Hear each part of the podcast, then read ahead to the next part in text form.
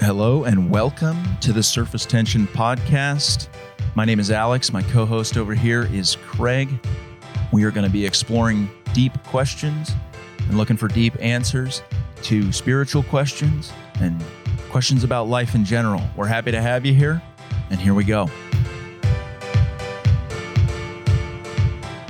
Hi, welcome to our podcast.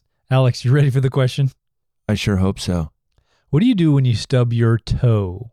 You stub your toe. You you you kick it. It's not just a little. Oh, there was a little pebble, but you, you give it a good one. You rock it against a, a wall or a corner or something. I broke my toe on my birthday this past year. I woke up early to take the dog out, and then on my way back, I missed a step and basically soccer kicked Ooh. a concrete curb. Ooh, It was at like five in the morning, so I didn't yell out of respect for my neighbors. yes. But boy, was that a whole lot of pain. Okay. Um, And so, if it wouldn't have been five in the morning, can you can you share with us your thoughts? can you give us a PG thirteen of the the thought map that you experienced? I would probably fire out the words, "Ah, son of a bitch, bastard." that would be almost verbatim what I would say. And that's the PG 13 version. So thank you for that. Correct. that's good. Okay. and all right. So we get the initial shock and anger out. Then what? How do you process from there? Well, I didn't go see a doctor, and about a month ago, I was at the beach, and this girl said, "Why does your one of your big toes look like a thumb?" And I was like, "Oh man, I just didn't take care of this." But I beat myself up a little bit. I was like, "Ah, I should have known better. I shouldn't have done that. I I know where I live. I know where the steps are. That was idiotic." So I Yeah. beat myself up. Yeah. It's inter- Isn't it interesting how when bad things happen to us, um, bad things happen in culture, usually people go one of two directions, right? They either get mad at, well, maybe three. They get mad at themselves. That's one option. Um, they get mad at God. Ah, why didn't you remind me that that was there? Or they can get mad at other people, right? Mm-hmm. They can, ah, who's the idiot that put that there? Right Sure. civil engineering at its worst. What's the healthiest way to be processing the stub toe, the lost job, the runaway dog, the depleting 401k? You you add whatever it is, the pain that's kind of in a present circumstance um, to that. What's the best way to process that in a healthy way? Probably none of the above. I don't know what answer D of none of the above looks like. It seems like there's pitfalls to each one of them, right? There's some lies, assumptions, and pitfalls to each one of those. And if we had time, we could probably identify and flush out which each one of them would be, right? The lie and the pitfall of, ah, it's my fault. It's like, well, there's an assumption that I should always know well enough to keep my toe from hitting anything around me. And that's not a good assumption because we're human. And so um, there are some lies and some pitfalls. What do we what do we do with that though? How can we move towards health? Because I think a lot of people can relate to being in a situation in life where they're all right, yeah, you know what? Ooh, there's a lot of challenging circumstances. We had a barbecue with some people the other night that we didn't know well, and we heard stories of wayward teenagers, husbands who died of massive heart attacks in the middle of the night. Um, just some really hard life. What a stories. barbecue. Well, it was quite well, and I don't. and I, I'm I'm sorry, but I do ask some questions, and so sometimes my questions create space for authentic sharing. Yeah. You're on the think- business end of an I overshare more often than most. They were planning on coming to a barbecue to share some of their deepest significant life stories. But what a beautiful opportunity just to meet people in crucial moments of, of their story, right? Um, Well, we were talking about Paul in prison before we started recording. Could I have stubbed my toe and been like, God, you are good. that doesn't seem like a natural response necessarily. But yet Paul was in prison, beaten, and they were singing hymns at midnight, right? And so uh, maybe he was beaten at 11:30 and he had a little time to go, ah, that's smart. Um, but there still seemed to be a fundamental difference in his operating system, right? What he thought about himself, the world, and God. What again, those those three things. The glory of God and my relationship with him is far more beautiful than any pain I could experience in this world. You you need to say that again because that is um there's the Hebrew word for um, glory is kavod, which means weightiness, and there's some weightiness to what you just said that needs to be reset. So please resay that. The glory of God outweighs anything we can experience in this physical world. That's so tough to hold on to with, I would say, intense regularity. I can access that thought in moments, but to have that woven throughout my very being all day, every day, that's something I'm working towards. Yeah. I'm coming up pretty short on that. Get in a car wreck and be like, this doesn't hold a candle to you, God. Well, it's interesting because where you're taking us is forward and not backward because the stub toe blaming, I'm an idiot, God's an idiot, civil engineer's an idiot, are all looking backwards and all looking at blame.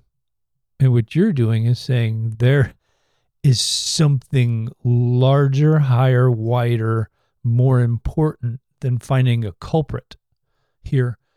And that is the glory of God, the weightiness of God, his his deserving of our praise regardless of the story that's being written in our lives.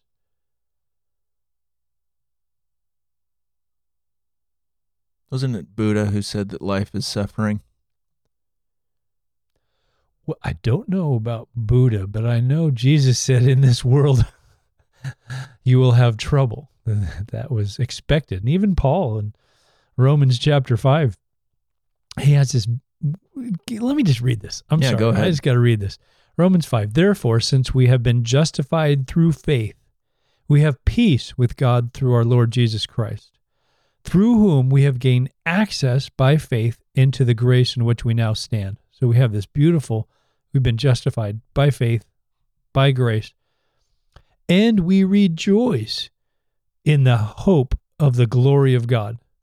We rejoice in the hope of the glory of God. How's that hit you? Easier said than done. Yes.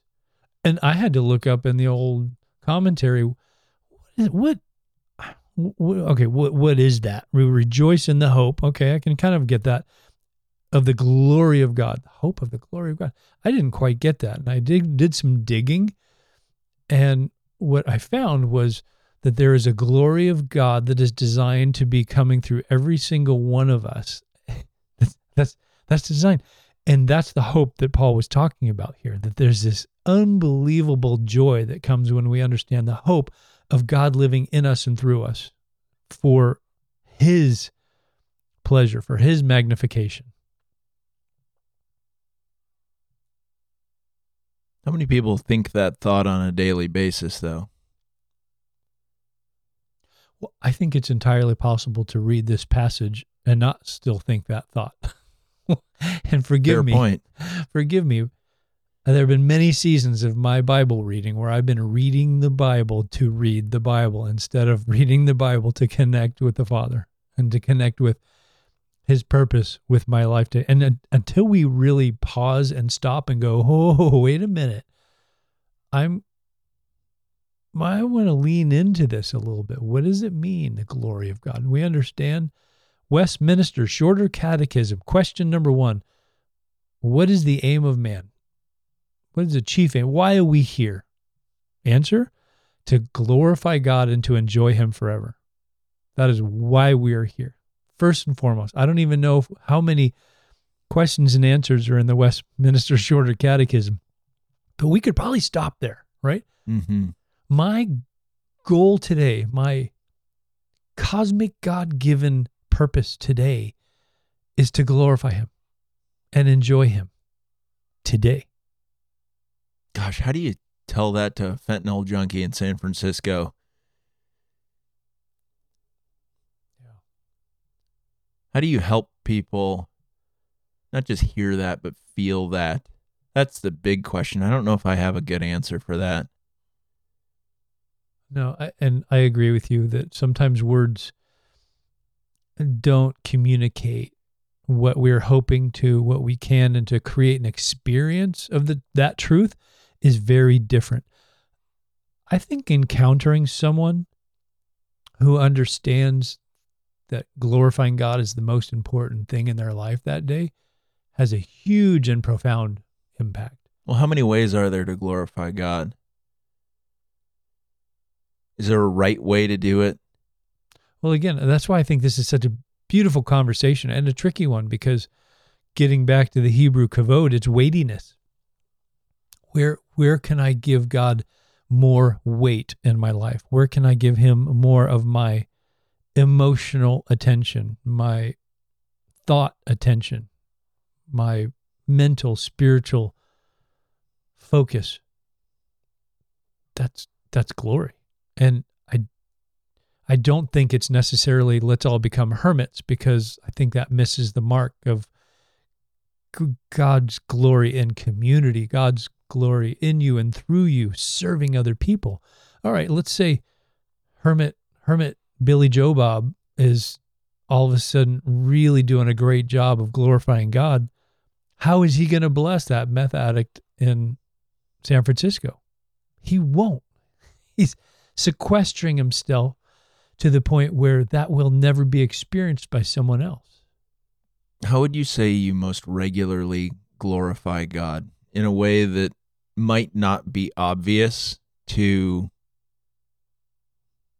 your average person? Because somebody could say, Oh, I read the Bible, I pray, I sing. What is one of your best ways to glorify God that somebody might not even pick up on? Well, it's a very good question. I don't know if I have a great answer, so I will probably just. I know uh, the answer that I have for you. Okay, well, you why don't you share that? Because I was going to meander around the mall for a while, so why don't you share with me? You look at people, you notice people, that is so rare. That is so rare. Yeah, you see people. And that is so fundamental and powerful. But I think people would be going to the extra credit questions before they're even writing their name on the paper. And it's those little things of connecting with people, asking them questions that communicate, I care enough about you to ask you about the stuff that matters to you. I think that glorifies God in a huge way, especially when people have been really struggling in this world. When you greet people with a smile and people see that there's still a whole lot of good in the world, where does that good come from? It's not coming as a product of Craig Morris. It's coming from God, Holy Spirit, love of Jesus, relationship with Jesus. I think you glorify God before you even say a word. And you are a moving reminder through the world that there is still good left in it. How about that? Oh, thank you. I, I appreciate that. And that's partially true because I'm also human. and there are times where we don't do that. I, I guess part of me is wondering do we glorify God most um, in our private life or in our public life? And I it's, I wonder if it's just both because I went first and foremost to that quiet time in the morning where I sit and I look out my back window and I just try to focus on him and just try to give him the proper space in my morning. And this is in this moment. There's nothing more important. And it it seems like when that happens, he seems to start infiltrating my day with with that. Because he becomes most important at 9 a.m. and then 11 a.m. and and 1 p.m. and it it's kind of a fun journey. But getting back to Paul, I love what you talked about with the Apostle Paul and just, kind of this ability to to rejoice through a difficult circumstance. He was glorifying God in all of his circumstances. It didn't matter if he was chained to a prison guard and he was sharing Jesus with him, or if he was out teaching, if he was on a ship in the middle of a storm, reassuring sailors, hey, you're not going to die. God's going to take care of us. And there's a wonderful comparison in the Old Testament to the person that didn't quite get it right, and that was Jonah. Because both both Jonah and Paul in Hebrew school probably would have gotten the same high marks on their God test. Well, I am to that. There you go. um, God is, is is God good? Yes. Powerful? Yes. Loving? Yes. They they both intellectually understood who God is. Paul had a fundamentally different operating system than Jonah. If Paul says, if God says, come to Macedonia, I want you to come and share share me with the people here. Paul says, I'm on. Yeah, next boat. Here I come. Jonah says, Yeah, I'm going to get on the next boat too, but go in the other direction. Mm-hmm. Paul didn't look at the people around him as his enemies, even the people who were persecuting him. The Romans who were holding him captive for years in prison, he didn't look at them as his enemy. I mean, do we hear stories about Paul if he breaks out of prison in a flurry of snapping necks? Maybe, maybe not, but he's not the powerful figure. Just like Jesus is a very different figure because he could have called down legions of angels and Yes. said, I am Yes. going to take you all out, and you will know that I am the Lord by my power and my immensity, rather than by knowing God by his love. Yes. So the most fundamental, most important question we can ask right now is what is the difference between Paul's operating system and Jonah's operating system? Jesus. Okay. Unless you have a different answer. That would be my answer right off. I'm shooting from the hip there. Go. Play with that. Well, Jesus is the experiential access point that I think all of us need to really get in touch with God because God is almost too big and too great to understand without Jesus. And I think how do you how do we understand God and his love properly if not for Jesus? Yeah. It would be tricky and it might be more Yes. abstract. Oh, I love that. And and I hope you're right. I that would that would be beautiful. Boy, if if Jonah somehow knew who Jesus was and what he has done for him, I'm hoping he would have jumped on that first ship and gone where he was supposed to. Unfortunately, and I'm going to get a little critical here. I've seen a whole culture of Christians in America that seem to be functioning more like Jonah than Paul. And that's disappointing. More concerned about personal comfort, wanting to know a God of love for me, but no, not those people. Are Mm. you kidding me? God, I know. I know you were going to forgive them, and that's why I didn't want to tell them about you. It's almost Jonah's exact words. And it's challenging and sad to me at the same time. I've written many times in my journal, I am Jonah. I am Jonah.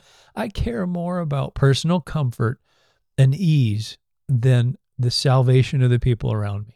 I, I am Jonah, 100%. I'm trying to become more so like that's Paul. very human. That's there's Yes. something human about that, and I don't think we should hammer ourselves to a pulp Okay, over that impulse. That doesn't mean we stay there, but I think that impulse in itself isn't necessarily the Right. whole story. right. And I agree with you. We need to understand there's we are humans and we are on a journey. And if we're moving in the right direction, if we're on the commute from Jonah to Paul, then then we just probably need to keep pedaling and It's a nice book title from Jonah to Paul. um, the concern I have is that both Jonah and Paul knew who God was. Paul loved the way God was. Jonah did not. Jonah did not like the way God was being God. Hmm. Paul could embrace the uncertainty of his circumstance.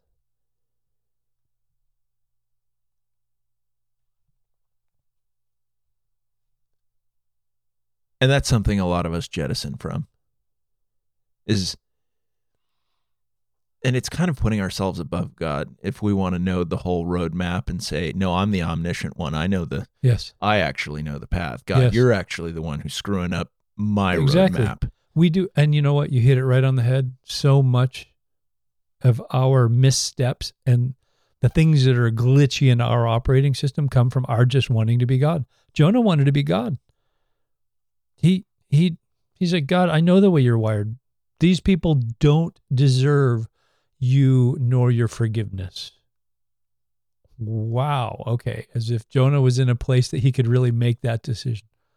I mean, back to you and your toe, right? What if God needs a thumbs up from someone on their foot? Who is he going to call? right? Well, what if he needed me to slow down for a couple days, skip the gym so I could get more into the word? Or Yes. What if I just had to sit on the grass rather than run around and that made for some conversations that were really important that I don't even think about, but maybe it helped nudge somebody in a direction that they otherwise wouldn't have gone. Yes. You know, I love that. And I'm, we're not saying, oh, you stub your toe and you're like, skippity doo dah. Who am I going to share Jesus with today? Right? It's Paul has this beautiful verse and he says, um, and he uses a double negative, which is kind of funny, but he says, we don't grieve like people without hope, which is kind of funny. I like that. So we, we kind of reverse that out and tweak it a little bit, and we say we we can grieve as people who have hope. So when we lose the job, when the teenager is wayward, when the spouse dies, when the dog runs away, is it okay to be sad and grieve filled?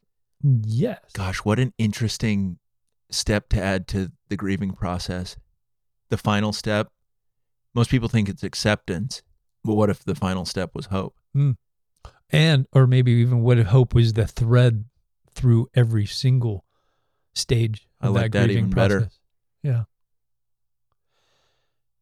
so there we have it circumstances they come we don't like that in this world you're going to have trouble right how do we navigate that are we going to blame ourselves are we going to blame god are we going to blame other people or is it possible for us to move towards a a higher calling, a different vision. And be okay not being able to effectively read the map Yeah. in certain junctures. Yes. Our maps are sideways and upside down, and Yes. all we want to do is say, No, I'm the navigator. I got this. But to be able to just put the map down and be like, Well, Jesus is driving the car. I think, I think I'm going to end up where I need to be. Yes. in my furious attempts to try to steer, a i'm not in the driver's seat, and B, I can't even read the map effectively. Yes. You ever seen a kid trying to read an old school map, not GPS? They have no idea what's going on. I remember going on road trips with my family and trying to read the Oh, map. So and good. I was more obsessed with the topography than I was the roads, and I made for a terrible navigator. Yeah. Boy, so many things we can just look at in the Bible and the lives of these people who walked with Jesus. And I, I'm thankful for a person like the Apostle Paul that walked well with Jesus. I'm thankful for a person like Tim Keller who seemed to walk well with Jesus and share with us a wisdom, a different operating system, a different way of moving through this world, more like Paul than Jonah. So. Is hope a choice?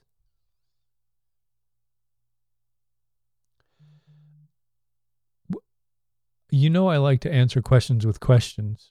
I think for the sake of time, I'm just going to say I don't think so because if if hope well, let's play with it just for a minute, okay? Yeah. If hope is a choice, we've made it a a philosophical concept outside of ourself. We've depersonalized it. Hope. It's something ethereal. It's something that is out there. If hope is a person, if, if hope is Jesus and everywhere Jesus is, there is hope. If if joy is a person and it's Jesus and everywhere Jesus is, there's joy. If peace is a person and everywhere Jesus is, there's peace, then is it a choice? If if that if if it's relational, if hope is relational, peace is relational, joy is relational, is it a choice? Maybe, but it's not to convince ourselves of a concept. It's to draw close to a person. How's that hitting you? Slam dunk, tomahawk. You just threw it off the backboard and jammed it home. that's that's Oh, you're funny. Oh, no, no, I mean that in all sincerity. That's That's how Paul was approaching hope and rejoicing in his circumstance. He didn't love the bars. He didn't love the walls of the prison. That's not what he was thankful for.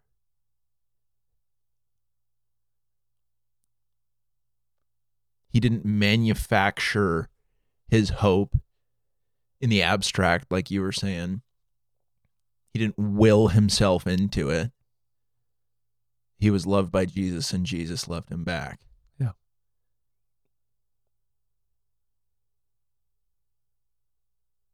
He was loved by Jesus. He loved Jesus in return.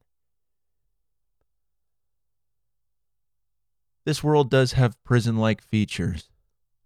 It really It does. Absolutely. Culturally, Yes. economically, politically, Yes. Yes. there are invisible walls that we find ourselves on the wrong side of. And it does feel restricting and uncomfortable and offensive and annoying. The list goes on. And most prisons that exist are really fundamentally built in sin, right? Wouldn't you say?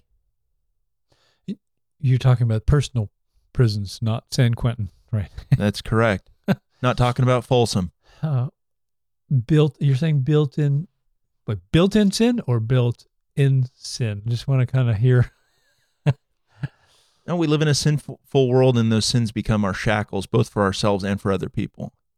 You can see our world descending into disorder and a kind of restrictive, shackled, and goofy place that doesn't make sense. It's some odd spiritual circus by virtue of the sins that some people are pers- pursuing with reckless abandon. And so, if we're living in this prison of our own and other people's sins, then the only way that we can navigate that prison is through that hopeful and loving relationship with Jesus. And until somebody finds uh, another way, that seems like the way to do it and to do it with a lightness and joy and singing and celebrating. It's odd to see people smile and rejoicing and celebrating in what feels like a tumultuous world.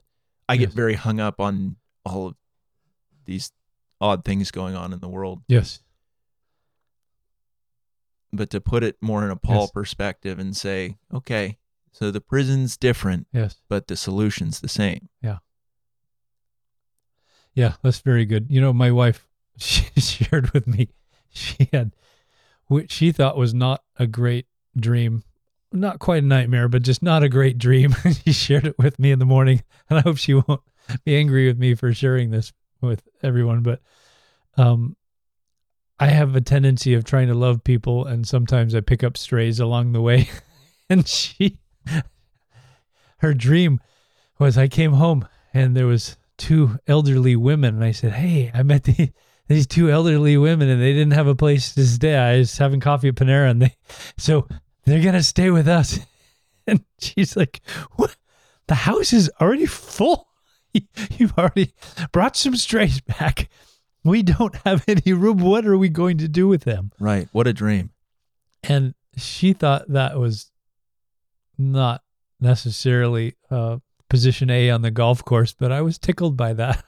You know, I love that my wife knows my heart for the strays. to say, ah, you know what? If Jesus loves you. Why wouldn't I? Yeah. Yeah, that's incredible. So we start with circumstances, and we've been all over the map. But man, we I I love this. I love doing this with you. It's super fun, and hopefully you have enjoyed, picked something up in this uh, com- coffee conversations that we have all the time. We also want to thank Go Ministry International that they're faithful supporters to this podcast, and it's by their support that we're able to continue to do these things and bless not only you but all of the listeners who are able to listen to Surface Tension and not just be intrigued or not just be inspired, but hopefully be compelled to lean into Jesus more and to lean into the people around us with more love. So thank you for joining us today. Have a great day.